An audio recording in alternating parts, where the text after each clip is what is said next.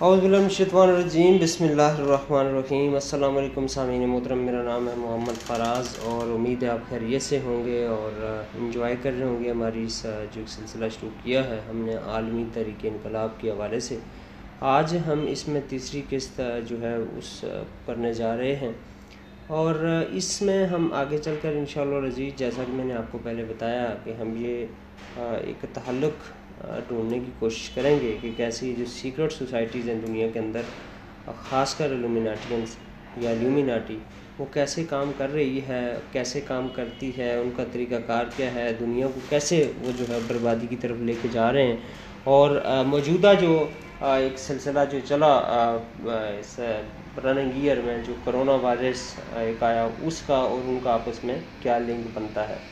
تو پچھلی قسط ہم نے جہاں پہ ختم کی تھی، ہم نے کچھ کہا تھا کہ وہ کیسے عورتوں کو استعمال کیا کرتے تھے، ایک جو گروہ تھا۔ تو اب ہم چلیں اسی سے آگے سٹارٹ کرتے ہیں کہ بعد میں یہی خواتین رشوت کے طور پر سرکاری مال کو پیش کی جاتی تھیں تاکہ یہودیوں کی تمام ناجائز سرگرمیاں جاری رہ سکیں۔ اس حقیقت کے باوجود کیتھولک مذہبی پیشواؤں کو حکومت کی بھرپور حمایت حاصل تھی اور وہ یہودی ساہوکاروں پر ان قوانین کا بہمانہ نفاذ نہ کر سکے۔ ان تمام اقدامات کے نتیجے میں الومیناتی کی کلسیا کے خلاف نفرت پڑتی گئی۔ اس کلسیا کو ریاست سے الگ کرنے کے لیے سیکولرزم کا نعرہ، نکالا اور اس کو مقبول بنانے کے لیے اپنی مہم تیز کر دی۔ بارہ سو ترپن میں فرانسیسی حکومت میں یہودیوں کو ملک سے نکل جانے کا حکم دے دیا کیونکہ وہ ریاستی قوانین کی مسلسل خلاف ورزی کر رہے تھے۔ اکثر یہودی فرانس سے بے دخل ہونے کے بعد انگلینڈ آگے بارہ سو پچپن تک ان یہودی ساہوکاروں نے اکثر کلسیائی اور ریاستی اہلکاروں پر اپنا اثر و رسوخ قائم کر لیا۔ بارہ سو پچپن میں لنکن میں سینٹ ہیوج میں سفارت صفاقانہ قتل کی شاہ ہنری سوئن، کنگ ہنری سوئن نے یہودیوں کے خلاف تحقیقات کرائیں، جس میں اٹھارہویں اٹھارہ یہودی اکابرین اور ان کے مذہبی پیشوا ملوث پائے گئے ان پر مقدمہ چلا اور ان کو سزائے موت سنا دی گئی۔ پھر بارہ سو بہتر میں شاہ ہنری سوم کا انتقال ہو گیا اور ایڈورڈ ایڈورڈ اول نے تخت سنبھالا۔ اس نے فیصلہ کیا کہ یہودی لازمی طور پر سود کو ترک کر دیں۔ بارہ سو پچہتر میں اس نے پارلیمنٹ سے جوری کے قوانین کو منظور کروایا۔ یہ قوانین اس طرح بنائے گئے تھے کہ سود خور یہودی کروائیوں کو جو وہ عیسائی اور یہودی قرض داروں کے ساتھ سود کی وصولی کے لیے کر رہے تھے کو روک سکیں۔ یہ قوانین برطانوی تاریخ میں شاید اولین قوانین تھے، جس میں پارلیمنٹ میں عوام نے بھرپور حصہ لیا تھا۔ ان قوانین کو یہودی مخالف اس لیے نہیں کہا جا سکتا کہ اس میں قانون کی پاسدار پابندی کرنے والے یہودیوں کو تحفظ دیا گیا تھا۔ جیسا کہ پہلے بھی ہوتا رہا تھا یہودی نے قوانین کو سنجیدہ نہیں لیا اور سمجھا کہ جس طرح وہ لیٹران کونسل کے فیصلہ کو نظر انداز کرنے میں کامیاب ہوئے تھے، اسی طرح اب بھی کلسیا اور سرکاری مال کو رشتہ دے کر وہ اس فیصلہ کی بھی خلاف ورزی کر سکیں گے۔ مگر یہی ان کی سب سے بڑی غلطی تھی۔ انیس سو بیس میں شاہ ایڈورڈ نے دوسرا شاہی فرمان جاری کیا، جس کے تحت تمام یہودیوں کو انگلینڈ سے جلا وطن کرنے کا حکم جاری کیا گیا۔ اچھا یہ اس دور کا نقطۂ آغاز تھا جس کو تاریخ دان عظیم انتخاب دا گریٹ ایوکشن کے نام سے پکارتے ہیں۔ شاہ ایڈورڈ اول کے اس اقدام کی پیروی دیگر یورپی فرمرواؤں نے بھی شروع کر دی۔ تیرہ سو چھ عیسوی میں، صدی عیسوی میں فرانس نے تمام جلدوں کو جلا وطن کر دیا۔ تیرہ سو اڑتالیس میں سکسونی نے اس کی پیروی کی۔ تیرہ سو ساٹھ میں ہنگری نے، تیرہ سو ستر میں بیلجیم نے، تیرہ سو اسی میں سلویکیا نے، چودہ سو بیس میں آسٹریا نے، چودہ سو چوالیس میں نیدرلینڈ نے اور چودہ سو بانوے عیسوی صدی عیسوی میں اسپین نے تمام یہودی کو ملک بدل کر دیا۔ اسپین سے یہودیوں کا انخلا ایک خاص اہمیت رکھتا تھا۔ اس سے اسپین میں ہونے والی تفتیش پر بھی روشنی پڑتی ہے اور اکثر لوگوں کا یہ خیال ہے کہ یہ تحقیقات اس لیے کی گئیں تاکہ کیتھولک سے الگ ہونے والے پروٹسٹروں کو سزا دی جا سکے۔ حالانکہ حقیقت یہ ہے کہ یہ تحقیقات جو پوپ کے حکم پر شروع گئی تھی، کی گئی تھی اور ان کا مقصد ان زندگیوں کو بے نقاب کرنا تھا جو عیسائی مذہب کو اندر سے تباہ کر رہے تھے۔ تحقیقاتی افسران کے نزدیک اس کی کوئی اہمیت نہیں تھی۔ ملزم یہودی ہیں کہ غیر یہودی کالے ہیں یا سفید چودہویں صدی عیسوی میں پہلی مرتبہ یہودی سود خوروں کو یہ حق ملا کہ ریاست کو جو بھی قرضہ فراہم کریں، اس کو عوام پر ٹیکس کے ذریعے وصول کر سکتے ہیں۔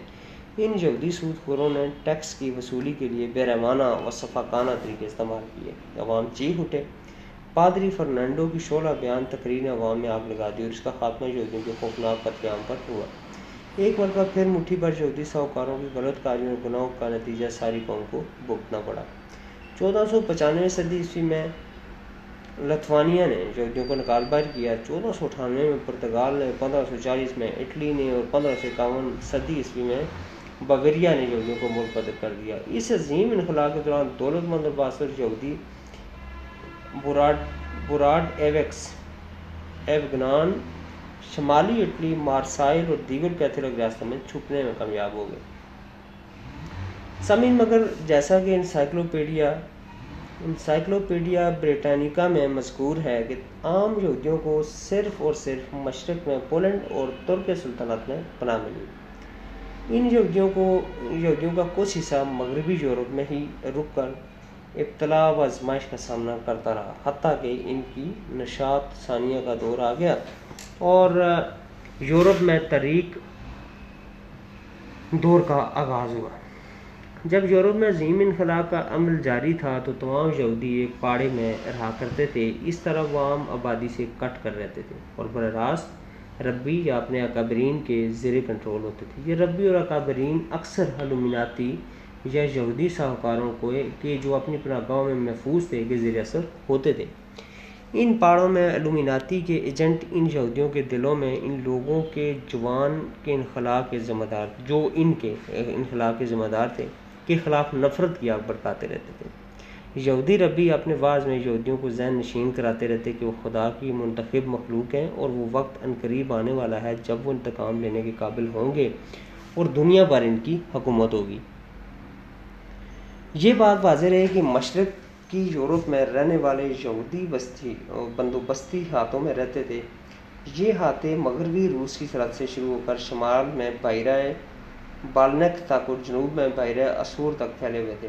یہاں پر رہنے والے زیادہ تر یہودی جو ہیں وہ خاص خاص ہزار نسل سے تعلق رکھتے تھے یہ خزار یہودی اپنی صفاقانہ ثقافت اور مالی معاملات میں ظالمانہ بے رحمی کے لیے مشہور تھے سامعین، ان کے نزدیک اخلاقیات بھی معنی لفظ تھا۔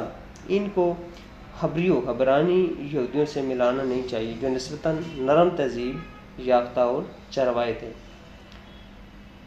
سمین محترم، ان پہاڑوں کے اندر علومناتی کے ایجنٹوں کے لیے، ان یہودیوں کے اندر نفرت اور انتقام کا جذبہ پیدا کرنا چنداں مشکل نہ تھا۔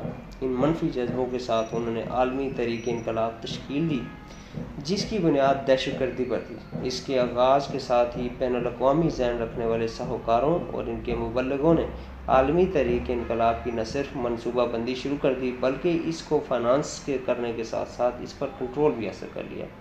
انہوں نے عالمی طریق انقلاب کو عیسائی کلیسا اور یورپی تاجداروں کے خلاف انتقام کی کالا کے طور پر استعمال کیا۔ تاریخ نے ثابت کر دیا ہے کہ کس طرح ان ساہوکاروں نے بین الاقوامی کمیونزم کی انقلابی طریق کو منظم کیا، انہوں نے دہشت گردی کے انفرادی فعل کو ایک منظم انقلابی طریق سے تبدیل کر دیا۔ اس کے بعد انہوں نے ان تمام ممالک میں جہاں جہاں سے یہودیوں کو بے دخل کیا گیا تھا، ان میں یہودیوں کے مخفی واپسی کو ایک منظم منصوبہ بندی کے تحت یقینی بنایا، کیونکہ یہ واپسی غیر قانونی تھی۔ اس لیے اس کے لیے زیر زمین سرگرمیوں کا ایک پورا نیٹ ورک تشکیل دیا گیا کیونکہ یہ تمام یہودی جو یورپی ممالک میں خفیہ طور پر داخل ہوئے تھے، ان اور ان شہروں کے زیر زمین نیٹ ورک کا حصہ تھے۔ غیر قانونی ہونے کی بنا پر قانونی روزگار حاصل نہیں کر سکتے تھے۔ ان کو فنڈز فراہمی کے لیے بلیک منی مارکیٹ کا نظام تشکیل دیا گیا۔ سامعین، کتنی ایک عجیب سی بات ہے اور ہم جس سے بالکل بے خبر ہیں کہ کس طرح یہ تنظیمیں جو ہیں وہ کام کر رہی تھیں، ان کا جو وجود ہے وہ کیسے عمل میں لایا گیا اور کتنی یہ خطرناک ہیں دنیا کے لیے۔ آگے چلتے ہیں، بلیک منی مارکیٹ کا نظام تشکیل دیا گیا۔ یہ تمام یہودی ہر قسم کے غیر قانونی کام اور تجاور میں ملوث ہو گئے۔ ہمیشہ کی طرح جوائنٹ اسٹاک کمپنیز کا اصول یہاں پر بھی اپنایا گیا اور وہ ساہوکار جو اس تمام زیر زمین سرگرمیوں کو کنٹرول کر رہے تھے، وہ ہمیشہ خفیہ رہے۔ مسٹر نیسٹا، کاؤنٹ ڈی پنک، ڈی پنکنز ویبسٹر، سر والٹر اسکاٹ اور دیگر مصنفین اور تاریخ دانوں کا شبہ تھا کہ لومیناتی اور عالمگیریت کا حامی یہ گروپ ہی عالمی طریقے انقلاب کے پس پشت خفیہ طاقت ہے۔ تاہم، اب مہمے کے موجود تمام ٹکڑے جوڑنے کے بعد یہ بات پایا ثبوت تک پہنچ چکی ہے کہ یہی حقیقت ہے۔ ان یہودیوں کی ان ممالک سے جہاں سے ان کو بے دخل کیا گیا تھا، خفیہ واپسی کا منصوبہ کس قدر مکمل تھا، اس کا اندازہ اس بات سے ہوتا ہے کہ یہودی انگلینڈ میں سولہ سو صدی عیسوی میں اور ہنگری میں پندرہ سو صدی میں واپس آ چکے تھے۔ ہنگری سے ان کو بارہ سو بیاسی میں دوبارہ جو ہے بے دخل کر دیا گیا۔ سلوواکیہ میں یہ پندرہ سو باسٹھ میں واپس پہنچے اور سترہ سو چوالیس میں دوبارہ بے دخل کر دیے گئے۔ لتھوانیا میں یہ واپسی سترہ سو صدی عیسوی میں پہنچے۔ اس بات سے قطع نظر کہ یہ کتنی مرتبہ بے دخل کیے گئے۔ بے شمار یہودی زیر زمین رہے، جہاں سے وہ عالمی طریقے انقلاب کی سرگرمیوں میں، خفیہ سرگرمیوں میں ملوث رہے۔ سامعین، یہ ایک، آپ کے سامنے ایک مسودہ یا ایک جو ڈیٹیل تھیں کچھ تاریخ کی کتابوں سے کچھ چیزیں آپ کے سامنے رکھی گئیں کہ کس طرح یہودی اور یہ کتنے زیادہ طاقتور ہیں، یہ بڑی سمجھنے والی بات ہے کہ کتنے زیادہ طاقتور ہیں اور کنوں کس طرح انہوں نے جن ملکوں سے نکالا گیا، زیر زمین جا کر انہوں نے اپنا فائنانس کا سسٹم کیا اور کس طرح ایک مطلب دنیا پہ جو ہے وہ قبضہ کرنے کا پروگرام بنایا اور کامیابی سے اس کو آگے لے کے چل رہے ہیں۔ سمین اس قسط کو ہم یہیں پہ کلوز کریں گے۔ امید ہے آپ کو یہ جو قسط ہے، یہ بھی پسند آئے گی۔ اور آگے بڑھنے سے پہلے میری آپ سے گزارش ہے کہ میرے اس پوڈ کاسٹ کو آپ نے شیئر بھی کرنا ہے اور سننا بھی ہے۔ میری حوصلہ افزائی کرنی ہے۔ کچھ آپ کو میرے جو ہے، بیک میں کچھ آوازیں آ رہی ہوں گی، کچھ آپ کو مختلف قسم کی آوازیں جو ہیں وہ آ رہی ہوں گی۔ اس کی وجہ یہ ہے کہ کچھ ساؤنڈ پروف جو ہے وہ کمرہ میرے پاس نہیں ہے کہ جہاں پہ یہ ریکارڈنگ کی جا سکے۔ اور انشاءاللہ اللہ آپ لوگوں کا، بھائیوں کا، دوستوں کا اگر ساتھ رہا تو ہم ایک دن ایک دن اس قابل ہو جائیں گے کہ ہم اس کو ایک پروفیشنل پوڈ کاسٹ بنانے میں کامیاب ہو جائیں۔ مجھے ایک دفعہ پھر امید ہے کہ آپ لوگوں نے اس ساری قسط کو جو ہے وہ انجوائے کیا ہوگا اور آپ پسند کیا ہوگا۔ اور اس کا اظہار آپ لوگ جو ہے میرے پوڈ کاسٹ کو شیئر کر کے کیجیے گا۔ کوشش کریں گے کہ کل ہم شروع کریں اگلی قسط، بلکہ لازمن کریں گے۔